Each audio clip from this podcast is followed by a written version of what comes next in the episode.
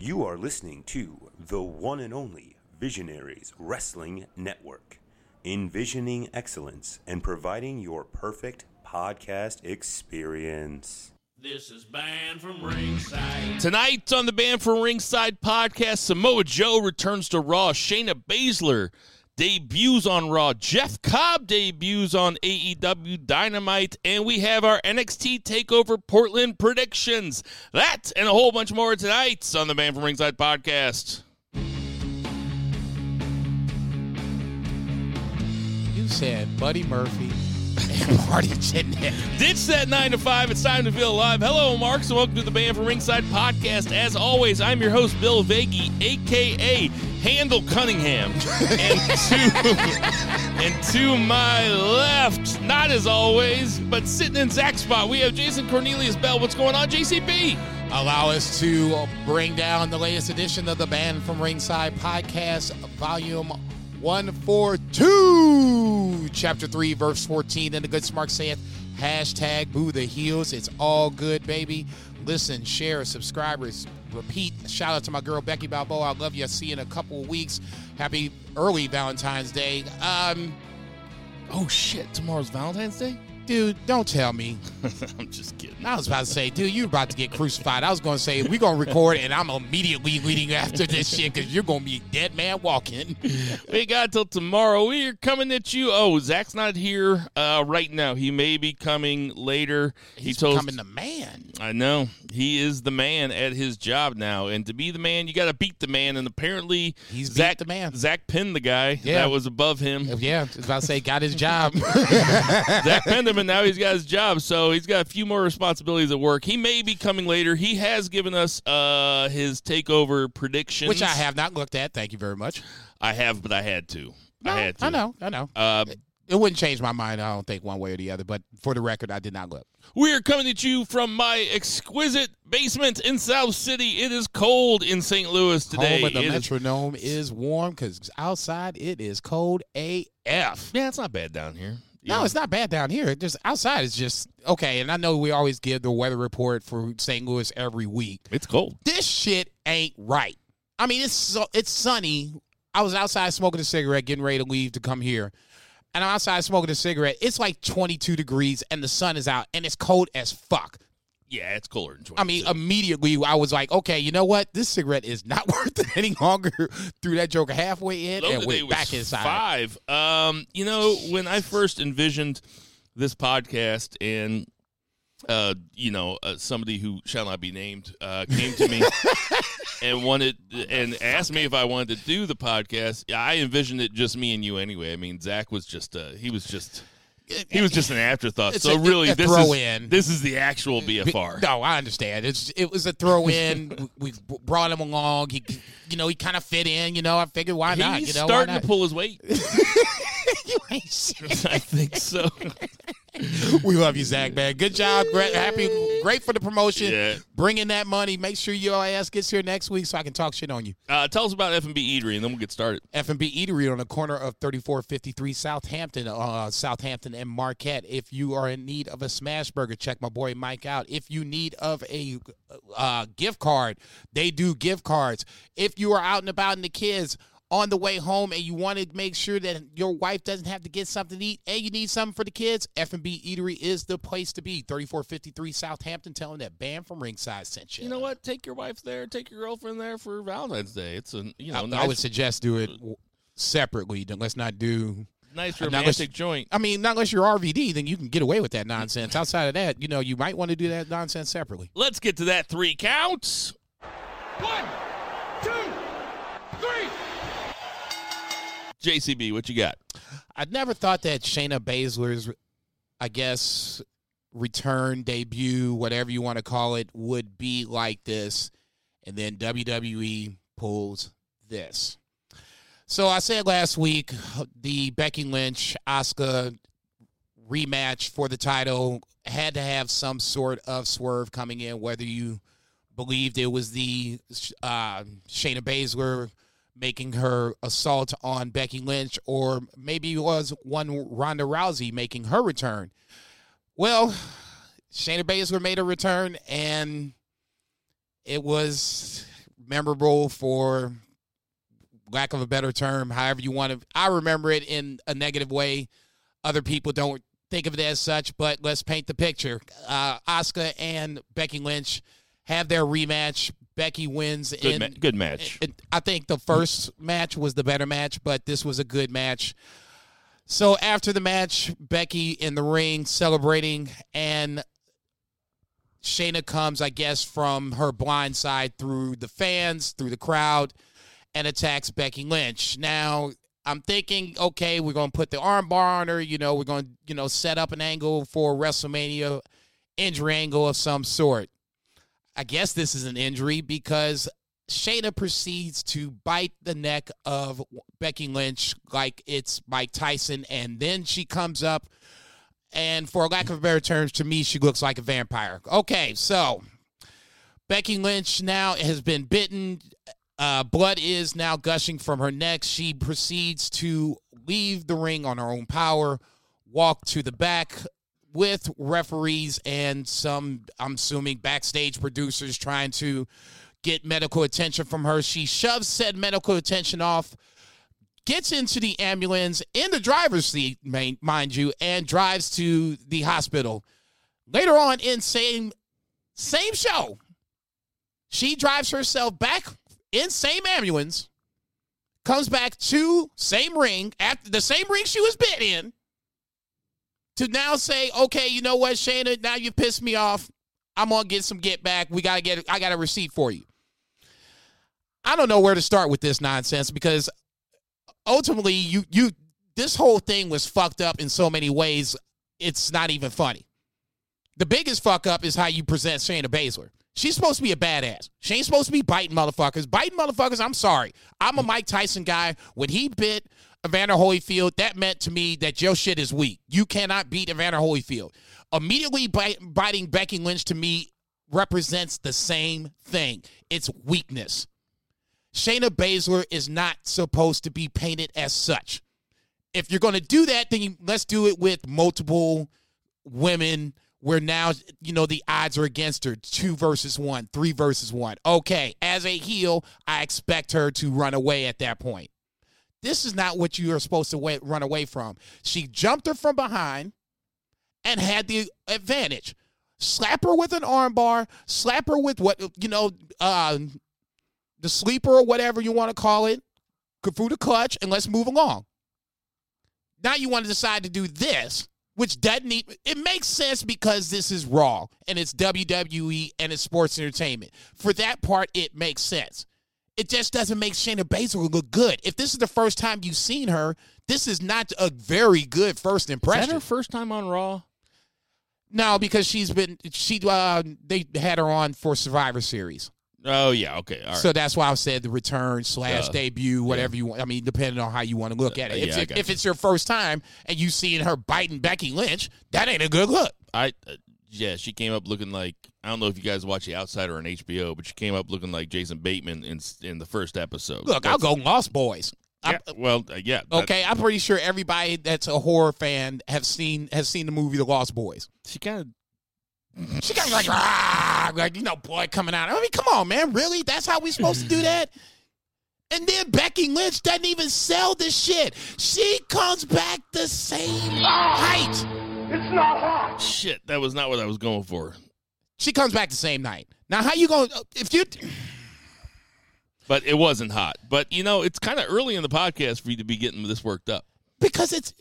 Bill. Go ahead. Disagree. Really? I see your point, but I disagree completely. Oh, well, not completely. Are you kidding me right now? We're going to start it this early? I didn't think it was a bad angle for this reason, because it was memorable. She's a heel.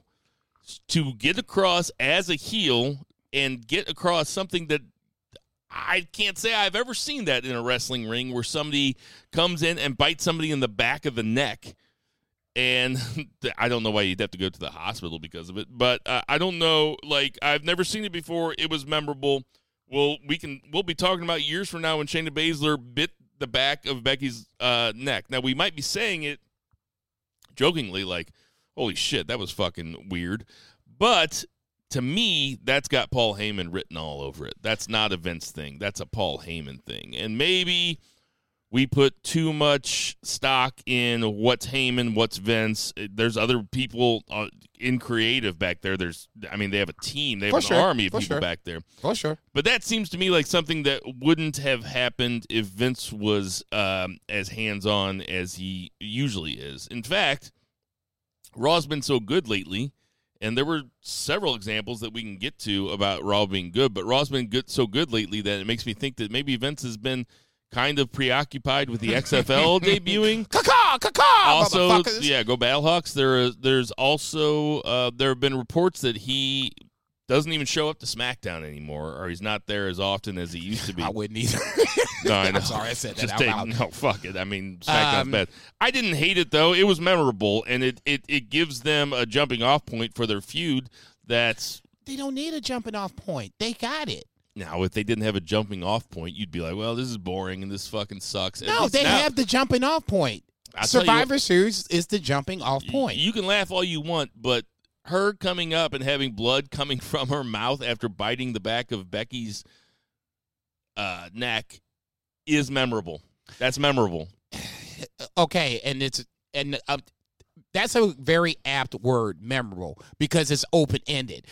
You can remember, it's neutral. It can be bad or good, but it is memorable. Okay, and that if you want to go with that, then that's fine. It could be memorable, but I'm sorry, they just did.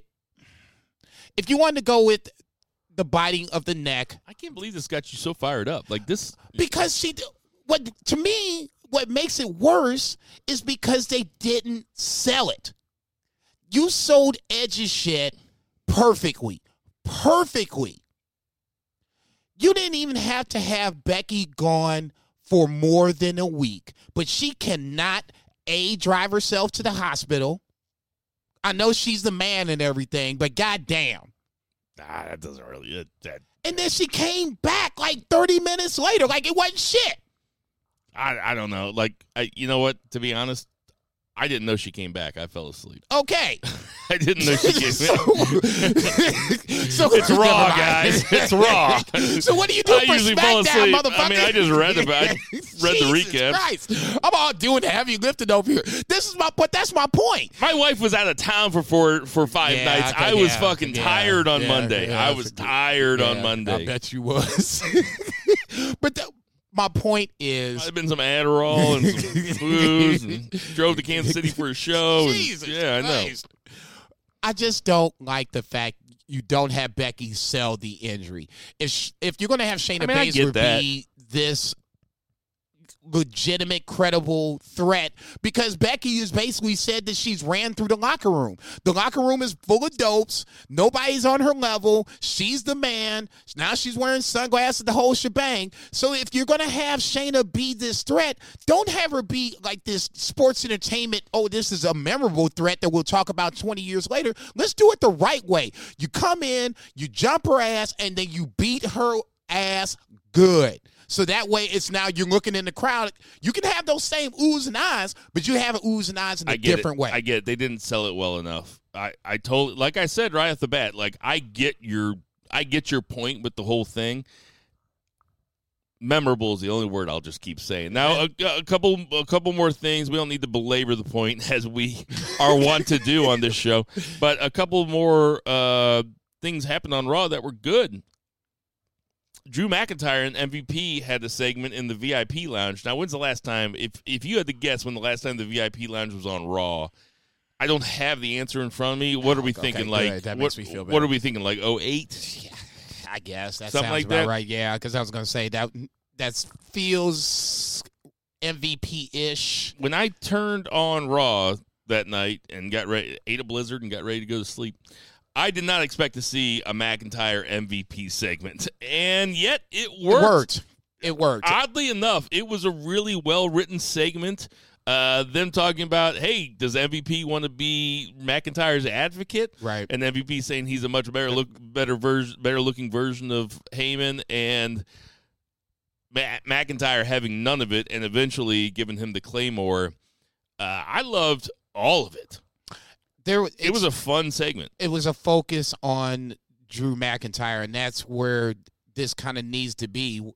I was kind of worried about the momentum keeping rolling for the next, whatever, 50-some-odd days, give or take. So it's going to be a long-term booking for this storyline. And the main thing is that you have to keep Drew hot.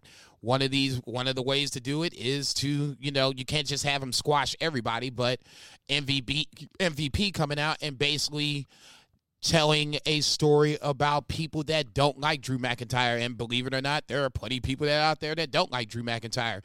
And they said basically MVP was the voice of those people. Drew's response, Claymore kick to the head. I don't think you can do it any better than that. It was well done. It was probably in the best spot, somewhere in the middle, opening the second hour, if I'm not mistaken.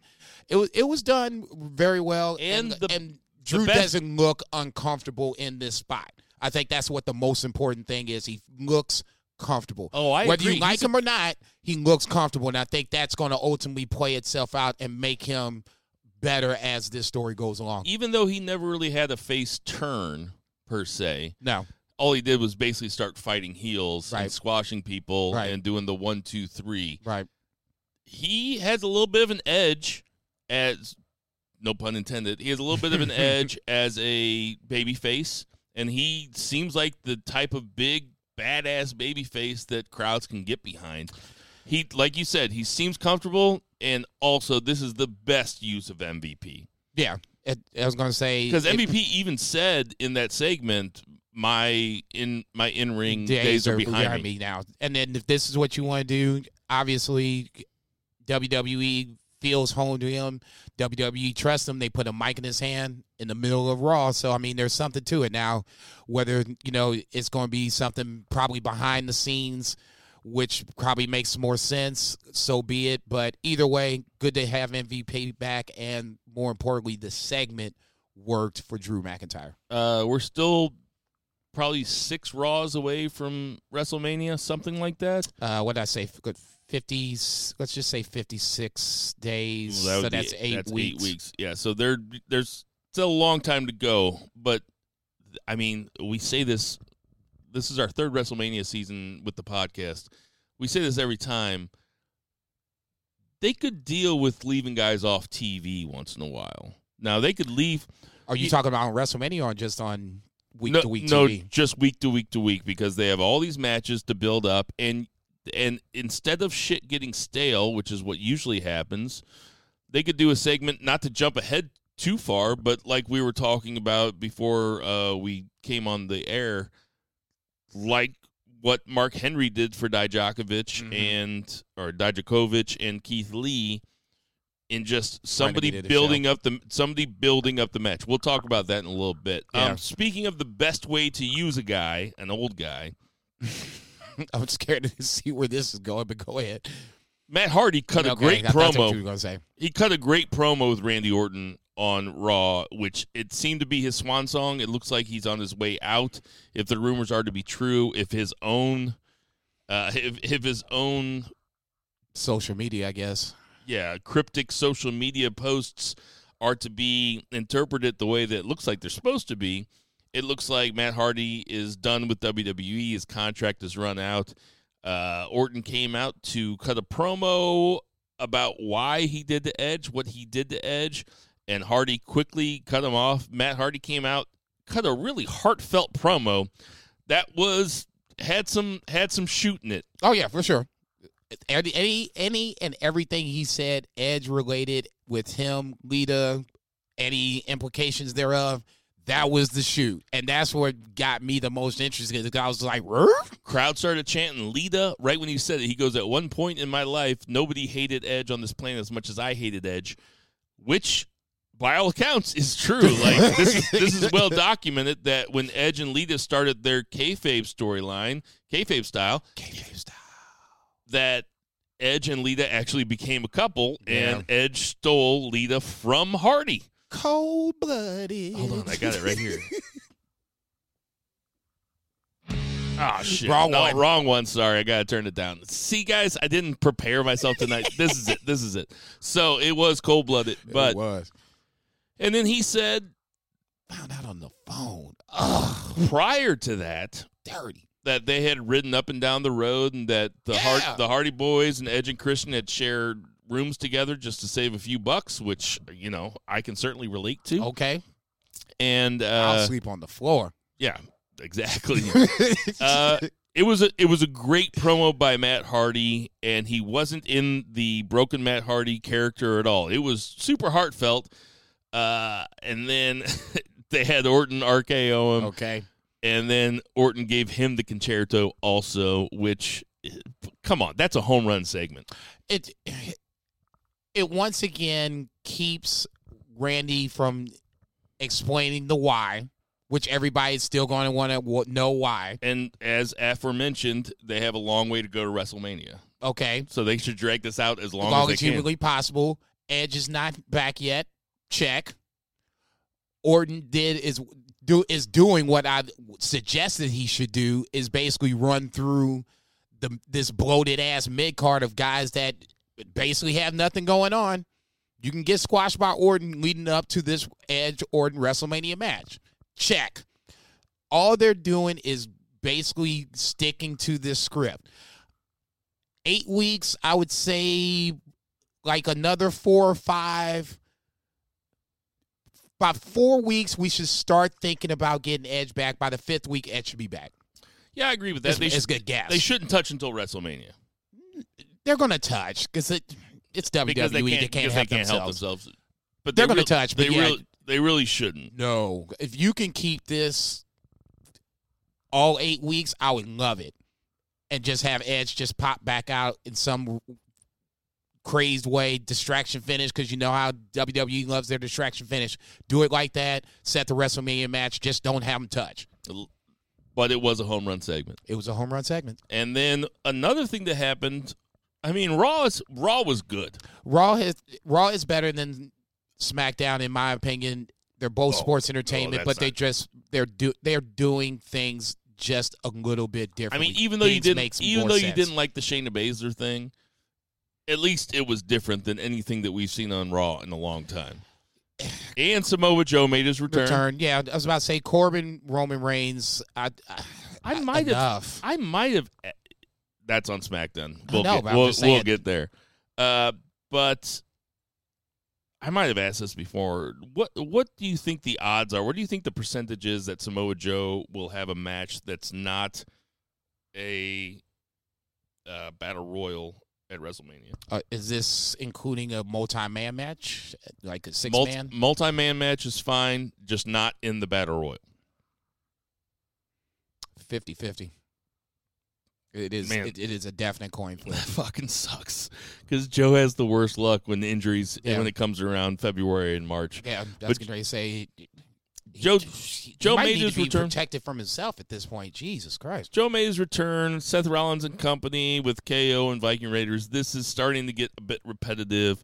Adding Joe back in. I didn't watch the main event. I don't feel like I had to watch the main event because it was Rollins and company versus KO. Rollins gets the curb stomp to set up Murphy for the win. It's now Murphy now. We can officially put Buddy Murphy asleep and just call him Murphy, adding him to the long list of named superstars. God Murphy. Damn it, Vince. Well, he was Murphy in NXT, though, right? No, he was Buddy Murphy. Blake and Buddy Murphy. That was the tag team. They called him Blake and Murphy, though. That was. I'm just picking nits here a little bit. Okay. Other things that happened on Raw, just to throw it out there. Apollo Crews wins at NXT Brooklyn. Yeah, we have NXT TakeOver from 2015 on the TV in front of us. Ripley had another encounter with Charlotte Flair. Ricochet beat Lashley in a 12-minute match. Had to be done so he can fight. Well, it makes him look more credible, whether you like it or not. It just had to be done. It should be Lashley. It's Ricochet. You had to do it. This is Paul Heyman right here, building momentum. If this was a year ago, Ricochet loses this spot, even though he would still have the title match. Garza squashed. Well, he didn't squash. No, I wouldn't call it a squash. He didn't squash, but he beat Cedric Alexander. You know what? Actually, take that back. I would call that more of a squash. It was less than short. Yeah, it was less than 5 minutes. I think it was less than 2 minutes. Then that's squashish. At best, you know, it squashes. He squashed Cedric Alexander, and Sheamus squashed Apollo Crews on SmackDown. Yeah. What do Cedric Alexander and Apollo Crews have in common? I can't place my finger on it. What? Their hair. Oh, yeah. They both have black hair. Their hair. Yeah, they both have black hair. Their hair. Wait. Apollo. Never mind. Aleister Black also squashed Tozawa, and Aleister Black cut another promo. What are the odds that he has a match at WrestleMania? I might have already asked this before, Christ, too.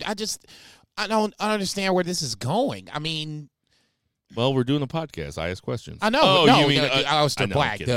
I just, it's like you got this bloated. This is why WWE confounds me, because you got this monster roster and you got guys like Aleister Black that don't seemingly have a storyline. Okay, you got Buddy Murphy. I guess you rubbed, if you want to use the rub in this scenario where, you know, you both guys have good matches. They gave each other the rub. Okay, so now what? Buddy Murphy has moved on.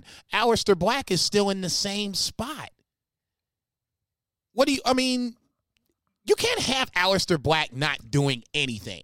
I mean, what would you rather they do with Aleister Black, though? Well, I mean, you know, there's a certain title out there that is a mid-card title. You know, there's a guy that's a heel that's hanging out, you know, taking his suspension. I don't know. Seems like a good idea. Oh, you mean take it off of Andrade? No, I'm not saying you take it off of him, but you at least feud them. I mean, Zelina Vega obviously is the seminal link. You don't have to expose that if you don't want to. But, I mean, if you're not going to have him go for the big title, which you're not going to, I mean, clearly that's Brock and Drew McIntyre, so you're just going to have to deal with it. You got to give Aleister Black, I hate to use the term something to do, but a feud of some sort, whether it's Angel Garza, whether you want to do Andrade, whether you want to do... I mean, you know what would be cool about him feuding with Andrade? Is that Aleister Black is actually married to Zelina Vega. That's what I'm talking about. That's the seminal link. Now, whether you want to expose that. And then you do a double turn. I think it's weird that Aleister Black. I think it's weird that they're pushing Aleister Black as a babyface. He just, I know he's a babyface. I know he was a babyface in NXT. He doesn't seem like a babyface to me on the main roster, which are two different animals. But I think the lack of baby faces on the main roster is the reason why he's a baby face. That ain't no shit. We'll put him on SmackDown and make him a face because we got Daniel Bryan on here squashing Heath Slater. Shouldn't have been talking shit. Talk shit, get hit. Okay. That was a 27-minute one count, Jason. Wow. It's like we don't even need Zach. 1, 2,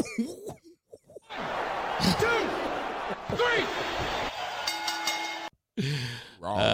The two count is I can't imagine what else it would be. This is really gonna get Jason going. Oh, man, Jesus. Bill Goldberg made his return to WWE television. He was on SmackDown, and we had to find out who was next. Yeah, and he called out Bray Wyatt. He called out the Fiend.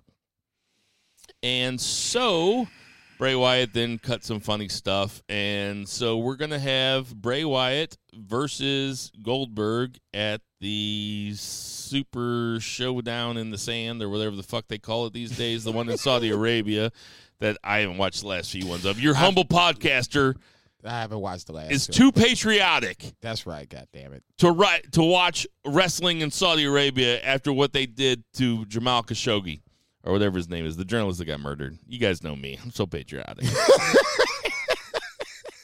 So Bill Goldberg is going to fight the Fiend. Now, Jason and I were talking about this prior to getting on the air. We really shouldn't do that, Jason. We should save all of our best stuff for the air. Oh, trust me, I saved it. But... Trust me, I saved it. He's heating up! Not yet. I think, I'm going to tell you what I think is going to happen. Then I'll let you go because I got to go upstairs and pee. Do you think you can just talk without me being down here? I'm sure I can. Because I know I'll still hear you upstairs. Yeah, that's a good way to say. I'm sure I can manage. For all right. What I think is going to happen is a spear, jackhammer, Fiend kicks out, mandible claw, Fiend wins. Bray Wyatt retains against Goldberg. Bray Wyatt can put another legend on his wall of legends that he's taken out, and he crosses out their eyes or whatever, and Goldberg can get another fat Saudi Arabian paycheck. Now, what do you think is going to happen? You can play it that way, or you can play it this way. Apparently, the Bill Goldberg segment on SmackDown was a monster hit, over 3 million views. Well, I'm sorry, not even 3 million views, but the segment on SmackDown is a big hit now, whether it's on SmackDown on YouTube or just basically the ratings for it. I believe it was the ratings was over 3 million, if I'm not mistaken, and then they went down to 2.5, so on and so forth. So if you're Vince, you're looking at this either way, like I said, whether it's Nielsen ratings or on YouTube, you're looking at this as a monster draw. Bill Goldberg is still a monster draw. And once again, with The Fiend, on SmackDown, there's not a lot of top-tier talent that he can go after that's not named Roman Reigns. Obviously, you would like to think they're going to keep Roman Reigns for WrestleMania unless they pull the same thing they did last year this year and take the title off of Bray Wyatt, put it on to Bill Goldberg. Now you can do it one of three ways. You can do a rematch at WrestleMania for the title, Goldberg Fiend. You can do Goldberg versus Roman Reigns, where Roman Reigns wins the Elimination Chamber match and then goes on and face Bill Goldberg. Or you can do the Bill Vegas special, do the triple threat, where then you obviously then have Bray Wyatt having a legitimate claim against Bill Goldberg. It's a rematch, even though rematch clauses were, I guess, defunct at one point. Now they're back. I don't know. You can go that route. And if Roman Reigns wins the Elimination Chamber, which pretty sure he will because that's his one way into the WrestleMania title picture, you can go that way. So, like I said, for me, I will not be surprised if this happens just because the fact that Goldberg was a monster ratings hit, and Vince will look at that and take notice of this. So now you've opened up another door. I still think it's going to be Wyatt versus Roman Reigns, but with Bill Goldberg coming back and it being such a success, I would not be surprised we saw the same thing we saw last year where Goldberg took it off of KO when he shouldn't have took it off of KO. This, for me, if they have Goldberg take this off of Bray Wyatt, I just want to watch the meltdown on social media itself. I think it's a bad idea. It's too short-sighted for myself. That's just my personal opinion. If they do it, then they just do it. And like I said, I just want to watch the chaos ensue from that point because it will be an absolute shit show, Twitter, Facebook, whatever you want to call it. But I don't think this is just a slam dunk of spear, wrap it up real. Okay, I'll go this far. The match will be quick regardless. Oh, yeah. Well, okay. Goldberg can't go more than 5 minutes. Now, I'll give you that punch. I won't sit up here and say... That's generous. Okay, I won't sit up here and say that The Fiend is a slam dunk to win because with this, like I said, with these ratings coming out, Vince is going to take a look at this, and could he do a bigger match than Bray Wyatt versus Roman Reigns? Yeah, Goldberg versus Roman Reigns could be the bigger match. You got people that, and WrestleMania is all about nostalgia and bringing old faces into new places. This would kind of make sense. So let's just not sit up here and poo-poo the fact that it couldn't happen. It could happen. It's professional wrestling, and more importantly, it is WWE. The best spear of all time versus the worst spear of all time, Goldberg versus Reigns. Who's the best? Goldberg. Who's the best? I mean. They all the same to me. I mean, you think I would say Reigns is the best spear of all time? Here's a counterpoint to everything you just said. There's no way that they're going to have Bray Wyatt lose to Goldberg. There's just no way. Not on a why? Not because they've been building him up too far. And they're not going to have him. Well, I guess they had him win in Saudi Arabia. So not that easy. Okay, keep talking, because if you really logically think about this, you know this. Well, there is a good enough chance for this to happen. I don't think they would do it there. I think they would do it at Elimination Chamber. Why not? Because they've been building up Wyatt way too much. That's all. That's it. Man, I hope they do it. I swear to God, I hope they do it. Just to watch the shit unfold. I hope they do it. You hope they do it? Yeah. That Goldberg taking the belt off of KO is one of the worst booking decisions I've ever seen in my life. This would trump it if they did it like this. This would be worse. Okay. Definitely. Okay. This would be worse, not because of I like The Fiend more than I like KO, just because of the work that they've put into The Fiend over the last 12 months. Okay. Not even, 8 months, whatever. Okay. I'm telling you, do not be surprised if this happens. What kind of odds would I have to give you? I mean, if I take The Fiend, okay, and let's say $10, I would take that right now, easy. Just straight up. You'll take Goldberg for $10, dude. This could easily happen because I can see it happening. Well, then let's make it $20. How much do I owe you? You ain't getting away that money. Yeah. I'll bet the whole lot. Right. Of it. Then I was going to say, I need some odds at that point. I need some minutes, something. Right. Run around, Bray, run. I think that's all that really happened on SmackDown. Carmella's the new #1 contender. Yeah. No. You got to do something. I mean, it's fine. It's fine. Why wouldn't you make it Naomi though? I think Naomi is in the background if Sasha Banks is seriously hurt and she can't make it back for WrestleMania. Then you do Naomi and Bayley. If she can make it back, then you do Sasha Bayley. All right. That'll bring it to our three count. 1, 2, 3. JCB, you have the three count tonight. The three count as in its usual spot, the Wednesday Night Wars, NXT versus AEW. Apparently, if I saw this correctly, AEW wins again in the ratings battle, but takes a slide in the overall numbers. Neither here nor there. Doesn't matter to me. Numbers-wise, only thing that matters to me is which show entertained me more. Bill, you got the notes. Just kick us off. Whichever show you want to go to, we can talk about it. We could start with probably the more newsworthy show, even though I didn't think it was the better show. The more newsworthy show, I would say, was AEW Dynamite because we had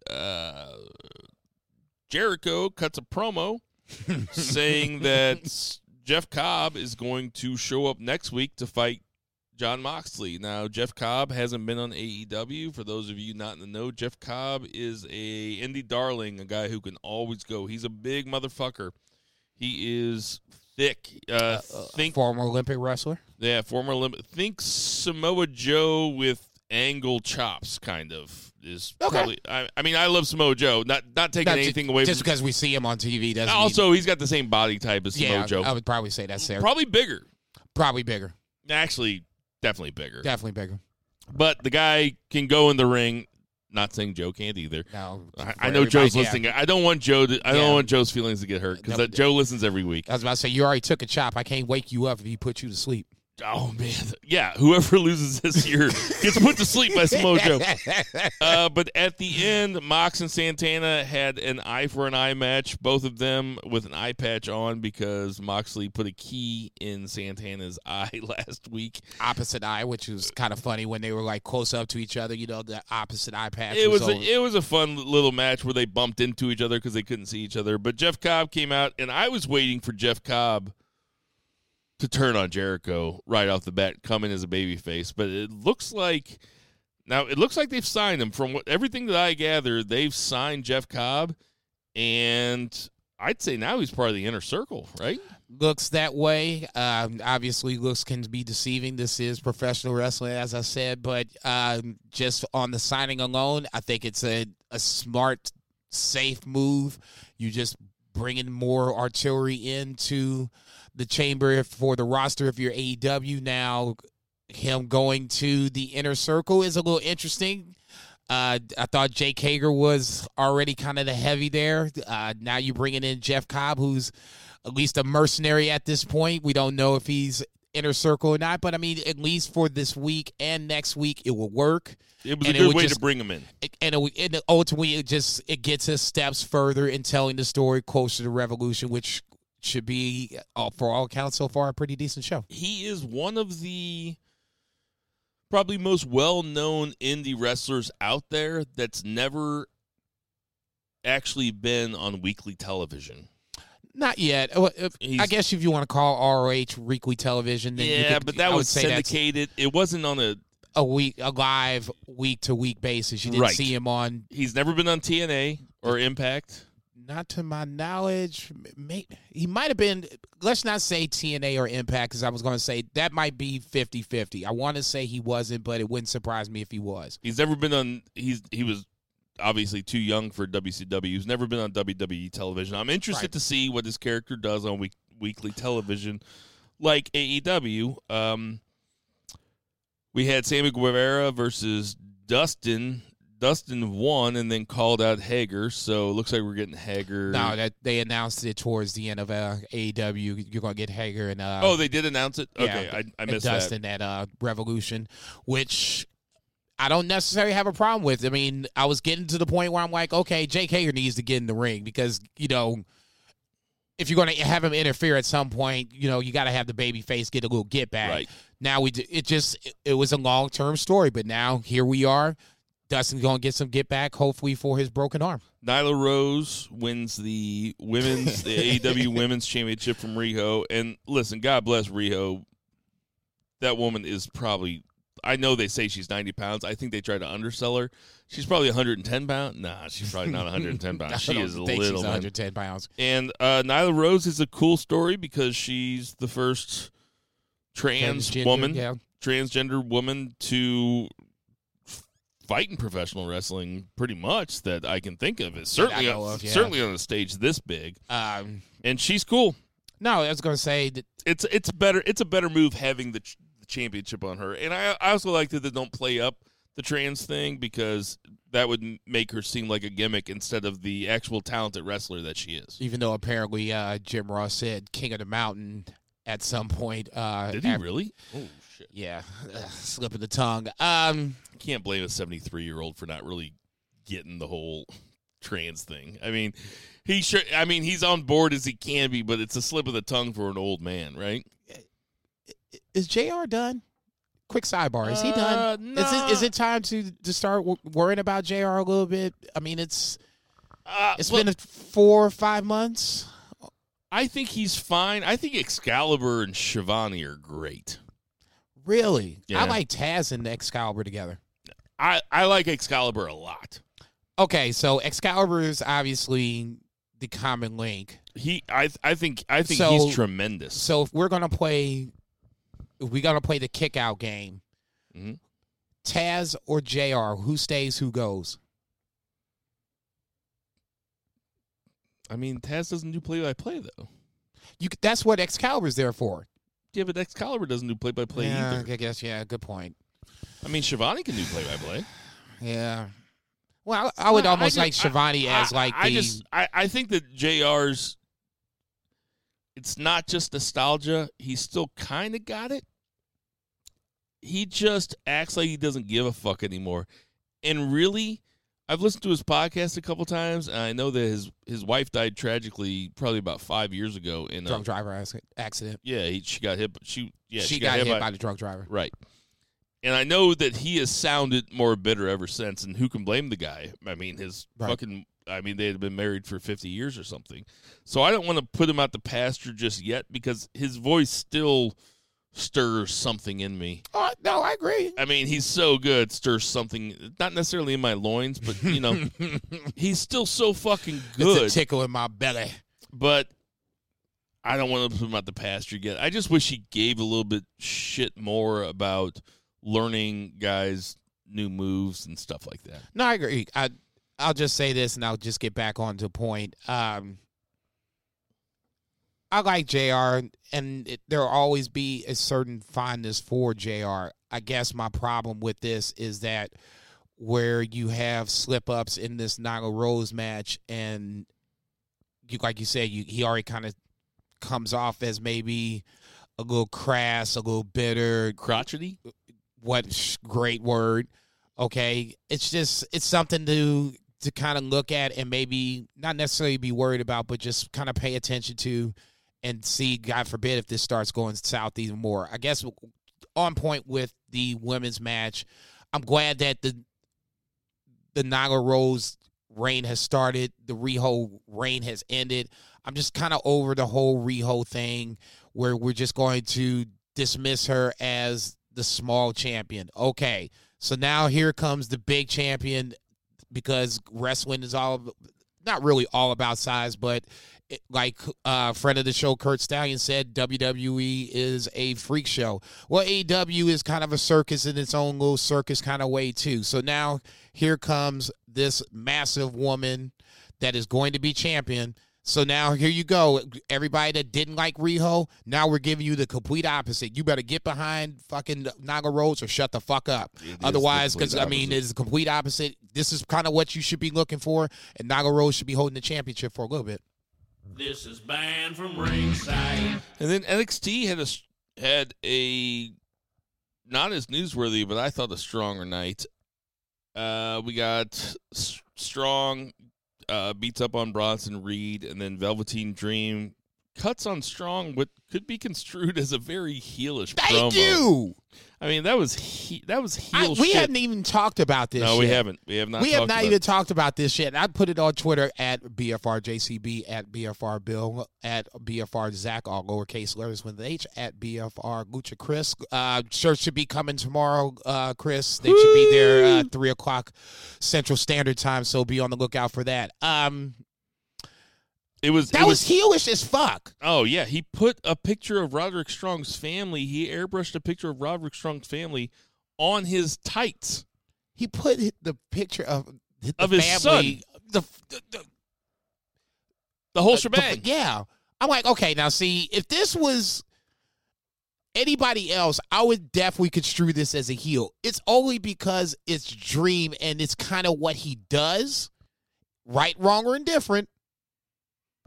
It's heelish. It's not heel. It's heelish. It's heel stuff. Oh, I mean, it's heel stuff. You can't show a picture of a guy's kid on the Jumbotron and then say that you're still a baby face. You are preaching to the choir, okay? I put it out there. I'm just saying, because he's not a full-blown heel, I don't want to say it's a heel move. It's definitely heelish. He's done this kind of mind games before, so this is not something new. He's just taking it to another level with bringing in the fam. You know, not to get too far ahead of ourselves because we have the predictions coming up, but that seems to me like it's kind of teasing, I think, the Undisputed Era. Roderick Strong babyface turn would be a lot of fun. I love Roderick Strong. Broserweights had a fun little, like, kind of an old school Attitude Era. Yeah. Trip off the Full Sail campus where they were driving. They're driving to NXT Portland. They get pulled over. Riddle yells at Dunne because he tells Dunne, you know, this isn't London. You can't drive. You have to drive on the right side of the street. And Dunne says, "I'm not even from London." He goes, "Whatever." Let's see. Gargano and Grimes had a great match. Vice texted me last night, said, I think Gargano and Grimes almost had an NXT takeover style match. It was really great. My favorite match of the week was Angel Garza versus Lio Rush. It was a solid match. Man, every time I watch Lio Rush and Garza got, too. Yeah, he's got charisma for days. Yeah, he had another great showing on Raw.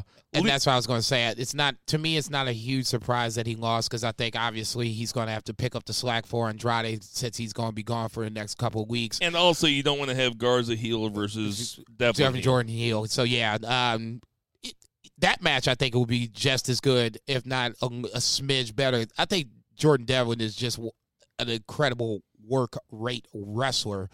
Him, plus Lio Rush, Lio bouncing off the ropes back and forth. It should be a hell of a match next week. Oh, yeah, it's going to be great. And then, like the aforementioned, we had Mark Henry do a vignette, a breakdown about Dijakovic versus Keith Lee. And I'll tell you what, if you throw those two dudes' highlights into a 2-minute thing, it looks crazy.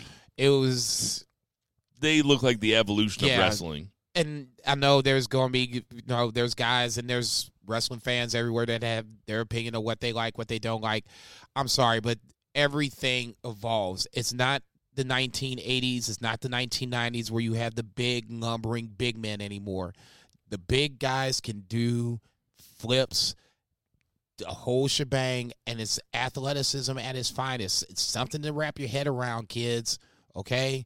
Keith Lee and Dijakovic are going to have an amazing match, and it's not just going to be on the ground. They're going to do some things in the air that people, I can't do. They're doing Spanish flies and shit. Okay. I'm 5'7", 165. I can't do a backflip to save my life if you paid me $10 million to do it. I would break my neck. I'm 6 foot 175, and I couldn't do it either. You lying motherfucker. You ain't no 175. You ain't shit. I'm looking at you like, I know you ain't going to say anything. You said one. One. Belair and Ripley had another nice segment. Ciampa, or the final match was, the main event, I should say, was Cole versus Kushida, with Ciampa coming out and everybody chanting Psycho Killer because Ciampa and Adam Cole are going to fight this Saturday night. And NXT Sunday. TakeOver. Oh, it's Sunday? It's Sunday. I didn't know that. Yeah. It's Sunday night? It's Sunday night. No shit. I did not know that. I'm off on Monday. It's game on. It's President's Day. Game on. What do you want to do? I want to watch TakeOver. How fucked up we getting? We're going to take a little break, and then we'll be back with our TakeOver Portland predictions. This is Banned from Ringside.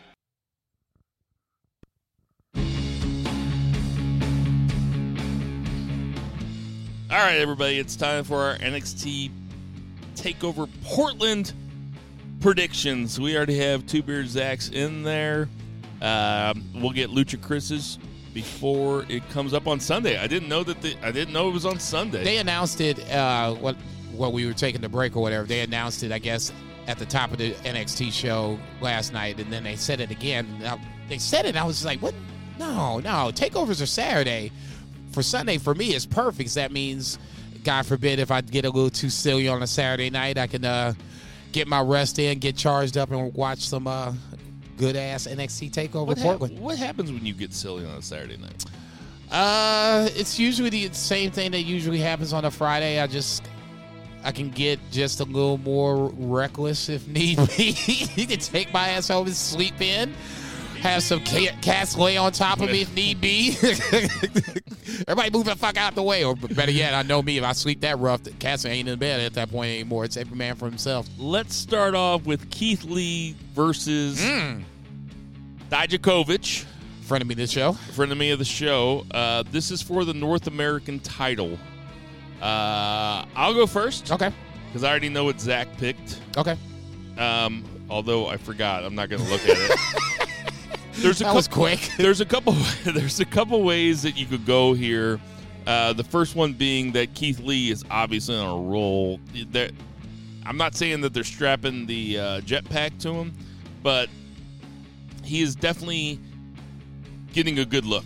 Oh, yeah, for sure. He had a good look at Survivor Series. He had a great look at Royal Rumble. You don't put him in front of Brock Lesnar for no reason, even though they both got eliminated, him and Braun Strowman. You just don't do it for a reason. Go ahead. Exactly. That being said, if he's to go up to the main roster before or after WrestleMania, do you take it off of him now or do you take it off of him later? And that is if you believe he's going to go up.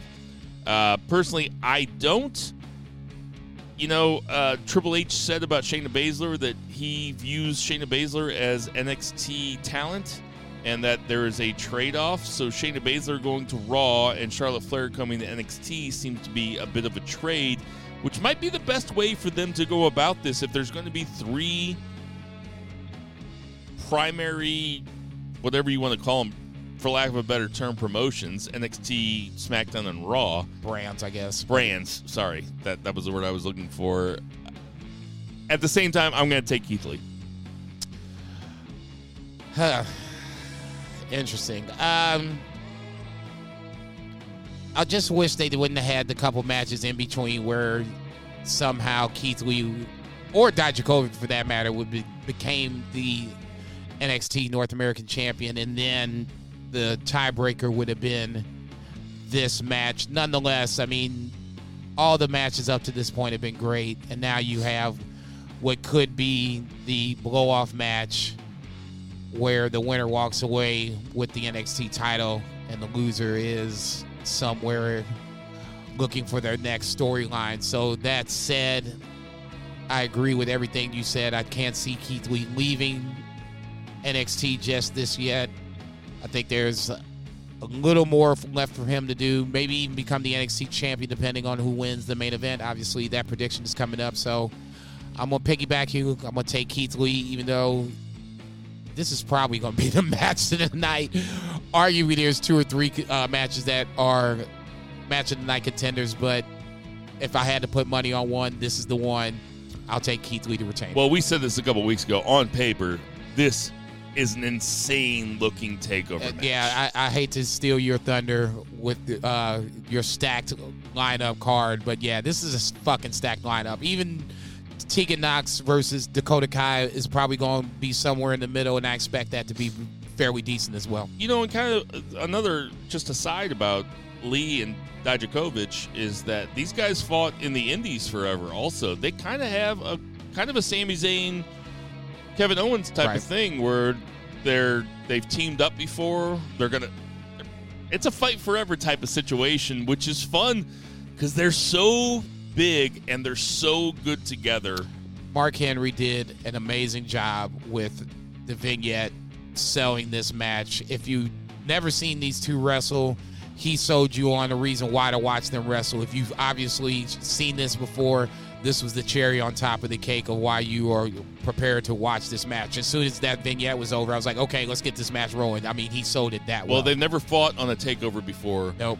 So this shit is going to be off the chain. Yeah, they're definitely going to pull all the stops. And there hasn't been a whole lot of stops that they've not pulled off yet that we've seen. Yeah. There's got to be something else left in the bag. It's going to be fun. We got Dakota Kai versus Tegan Nox. I should add that Zach also took Lee. I'll let you go first here on Dakota Kai versus Tegan Nox. Interesting match. Two gals are both very high on. Yeah. I'm not as high on Tegan Nox. Apparently, I'm just missing something that a lot of other people see, which is... I'm with you 100%. I don't get as much as...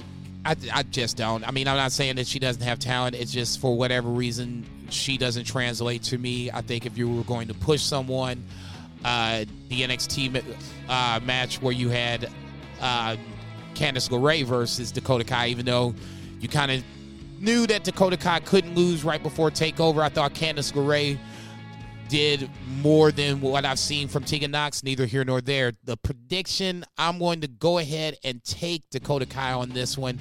I just think that right now it's kind of more for her to get this push. It kind of reinforces the heel turn a little bit. I mean, we haven't been too far away from that. I don't think it would be smart for her to turn heel, get a little push just to take it away. Tegan Nox is going to be fine. I just don't think this is just... right place, right time. The timing is a little bad for her to win this match, so I'm going to take Dakota Kai here. I can't disagree with anything that you just said. That's basically exactly the analysis that you come to expect from your wrestling experts. But, I mean, yes, I'm going to take Dakota Kai also. And I'm not doing this because I don't think this is a big deal, because this next match is definitely a big deal. I just think that the ending is kind of telegraphed. But next we're going to go Ripley versus Bianca Belair. I'm going to take Ripley just because they're not going to take away. And I'm about to hit the button again. You know, when we used to do this in the studio, Sam used to be able to make it go on and on and on. God, but I have to be so on point with this shit. I don't think anybody appreciates what I do here. Oh, no, I appreciate the time I did it. I definitely appreciated the shit. We did predictions. You did predictions? Yeah, the week. Where was I? Oh, where did you go? Who knows? I'm a world traveler. You are a world traveler. No, you left the town. We went to Zach's house. Hot Springs, Arkansas. Okay. There you go. I was in Hot Springs, Arkansas. Okay. They call it the Florence of the Midwest. Do they? No, they don't. I've never been there either. I'm taking Rhea Ripley just because they're not going to take the belt off her before she fights Charlotte. Although it does seem like Ripley and Belair, they do have really good chemistry together on the mic and in the ring. I expect a great match. Zach also took Ripley. Zach also took Dakota Kai, just to put it out there. JCB, who you got? I'm going to take Rhea Ripley as well, but I'm going to throw the disclaimer in it. It's going to be via disqualification. I think Charlotte Flair gets involved in this match to somehow set up the triple threat. You don't get an extra point for that. I'm not asking for an extra point. Don't ask me for an extra point. I'm the Smart of the Covenant champion. I don't need extra points. Okay, I win fair and square. Is that what we called it? The Smart of the Covenant. Yeah. I don't remember that. Okay. That's good. Did I make it up? I think that was between you and Bo, but neither here nor there. It could have been Bo. It probably was Bo. I have a long history of claiming my friend's jokes. Yeah, right. I just think that Bianca has really proven that she can go to SmackDown or Raw without problem. I just think that somehow this gets into a triple threat form. You just don't have Bianca and Rhea Ripley both beat down Charlotte Flair, for lack of a better term, for nothing. We saw it for a reason. Charlotte gets involved, so it's a disqualification. So hence, Rhea Ripley keeps the title, but it sets up the possible WrestleMania match, possible triple threat, possible somewhere singles match down the line, but I don't think this angle ends just here. Bianca Belair is just way too talented for her just to be cast aside just for Rhea Ripley and Charlotte Flair. I agree. I think Bianca Belair, she is, she did a kip up the other day. She did last night. It was a back handspring, kind of like the way Alexa Bliss does, but so much better.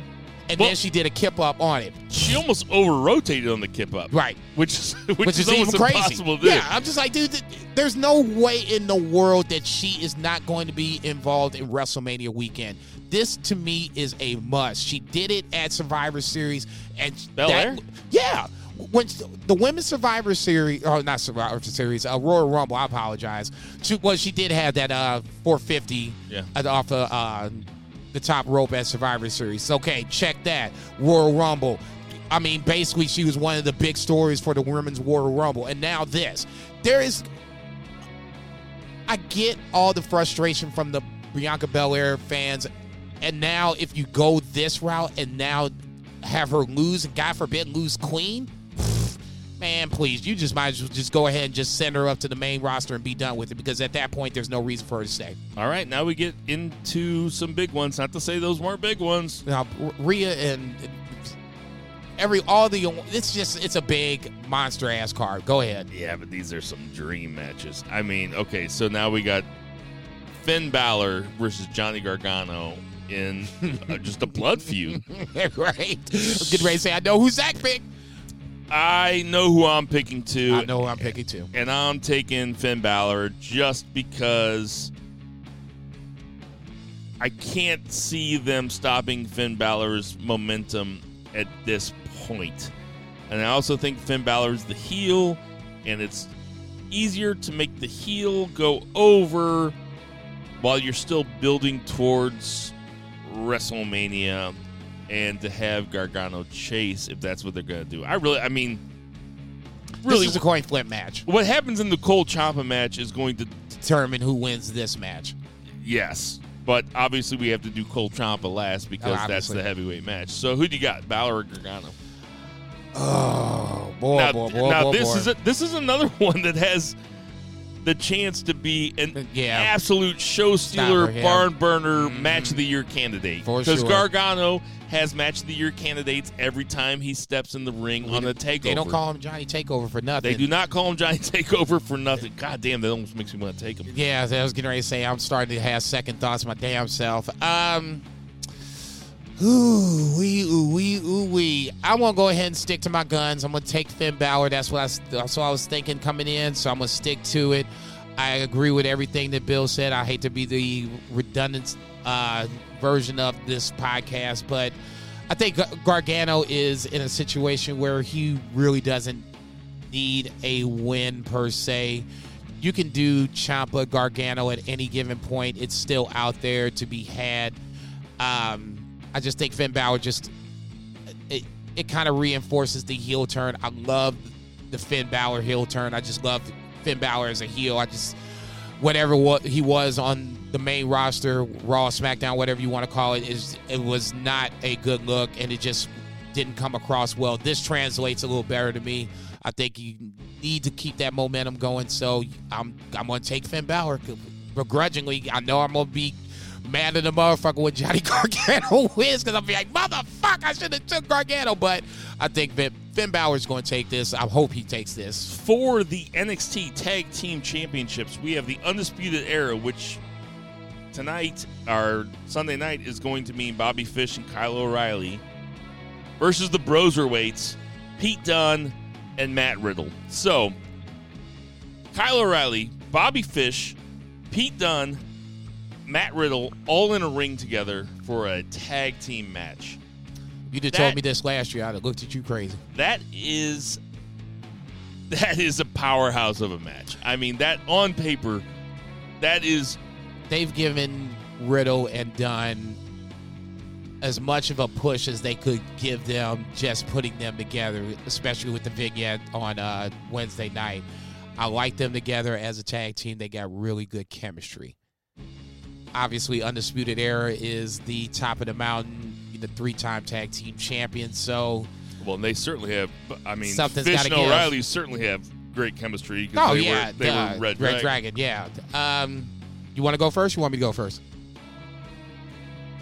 I'm taking the Broserweights. I knew I should have went first. I'm taking the Broserweights because I think that the Broserweights are one of those things that they probably did on a whim just to make it seem look like fun.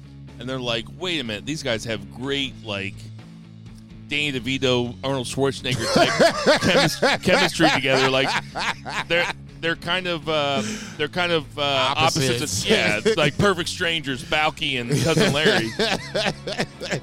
Riddle being Balky and Cousin Larry being Pete Dunne, but oh, that's great. I think they've caught lightning in a bottle. They have great chemistry, and I think putting the belt on them would probably be the right move, and I think it's the way they're looking. Did you say you wish you would have gone first because that's the way you're going to? That was going to be my pick, and Nicky just said it, so it always makes me question it, but I'm just going to stick to my guns. That's a chop. Are you taking the Broserweights? Yeah, I'm going to take the Broserweights. I agree with everything you said. It's not a knock against the Undisputed Era because obviously they're... Well, how can you knock against the Undisputed Era? They're fucking great. I mean, to me, they're one of my favorite factions in all of professional wrestling. I just think at some point, as quickly as they all got the titles, at some point they're all going to have to lose the titles. The Broserweights are as good as a tag team as you can get for them to be tag team champions. And like you said, it's not even the chemistry out in the ring. It's outside of the ring where it looks funny, where, you know, you would have Matt Riddle say something. You see Pete Dunne's reaction is, you know, the dry sense of Pete Dunne's humor that makes this, for me, work so well. I'm not from London. He's like, I don't have a driver's license. Neither do I. You know, I mean, it's that. That to me is the sports entertainment portion of it that makes them work. I didn't think it would work. It's working for me. I don't see a reason why not to do it. It's as good as time as any. I'll take the Broserweights. All right. Zach took Undisputed Era. And finally, in the main event, we have Adam Cole. Baby! Versus Tommaso Ciampa, my dude. Go ahead, go first. I know my pick. Yeah.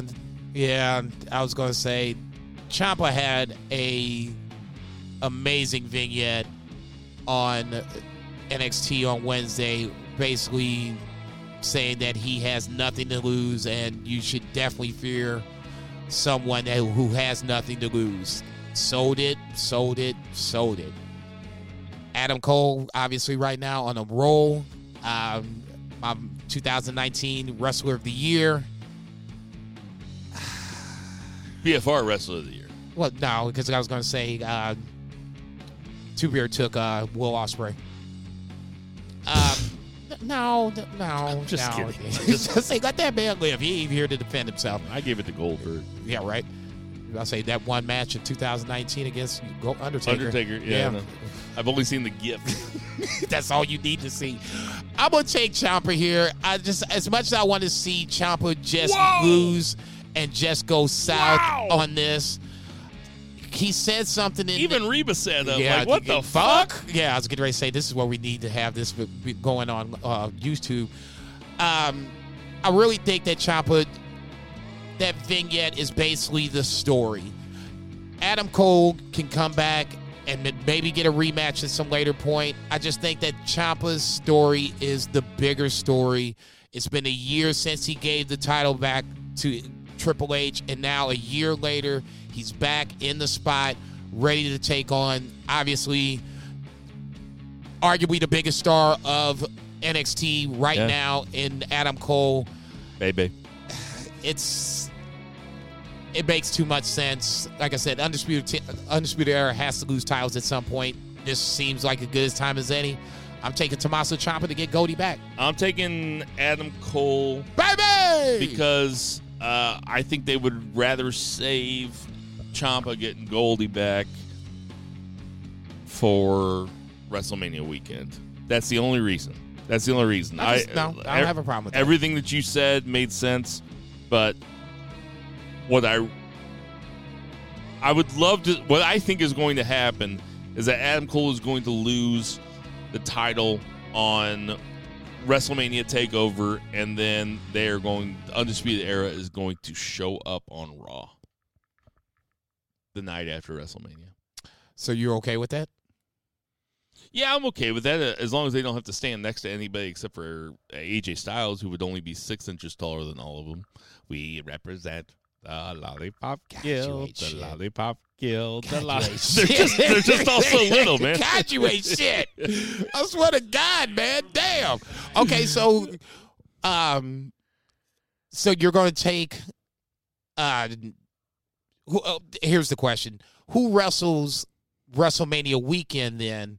If you're taking Cole here to win. Ciampa. Rematch. Cole and Ciampa in a rematch.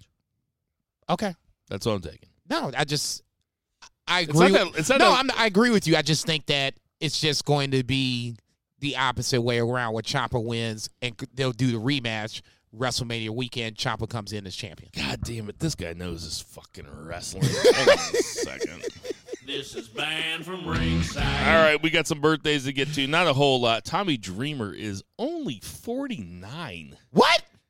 Man, no way. That's bullshit. I'm calling absolute bullshit. Hold on. No way. Hold on. Let me check. He's 3 years older than me. Let me check it again. I look amazing for 46. Yeah, compared to Tommy Dreamer, yeah. You haven't... Black don't crack either. He was born in 71. Wow. How old do you think... What year do you think Viscera was born in? Viscera's still alive? No. What year do you think he was born in? 76. You think he was born in 76? Yeah. No, you're wrong. He was born... He's older than you. You thought he was younger than you? Hey, man, he was a big dude. He's 48. He'd be 48 this week. Ouch. Rich Swann is 68 years old. Rich Swann is not 60. It's hard with black guys. You can't tell. No, he's 29. Gangrel is 51. Big John Studd is 72. He would be 72. R.I.P. Big John Studd. Sean Spears is 29 this week. And what's happened to Sean Spears? He's kind of, ever since he smacked Cody in the head, it's been all downhill. He's not that talented. Oh, dude. And Jack Gallagher is 30. Hey, everybody. When those are tons of podcasts to listen to, so we appreciate you guys. 30 on the nose. 30 on the nose. Okay. We appreciate you guys listening to our podcast. Thank you very much. For Vice. Check. For Two Beer Zach Bowman. For Sam the Mauler Mall. Mr. Purpose in the house. For Check. F&B Eatery. Check. For Millie the cat. Check. For Xander the cat. Check. For Reba the dog that's saying, fuck this, we're out. Did I say anything to Reba? I didn't say Reba. No. Reba's ready to walk out. For JC Cornelius Bell, I am Bill Baby, and everybody boo the heels. Boo!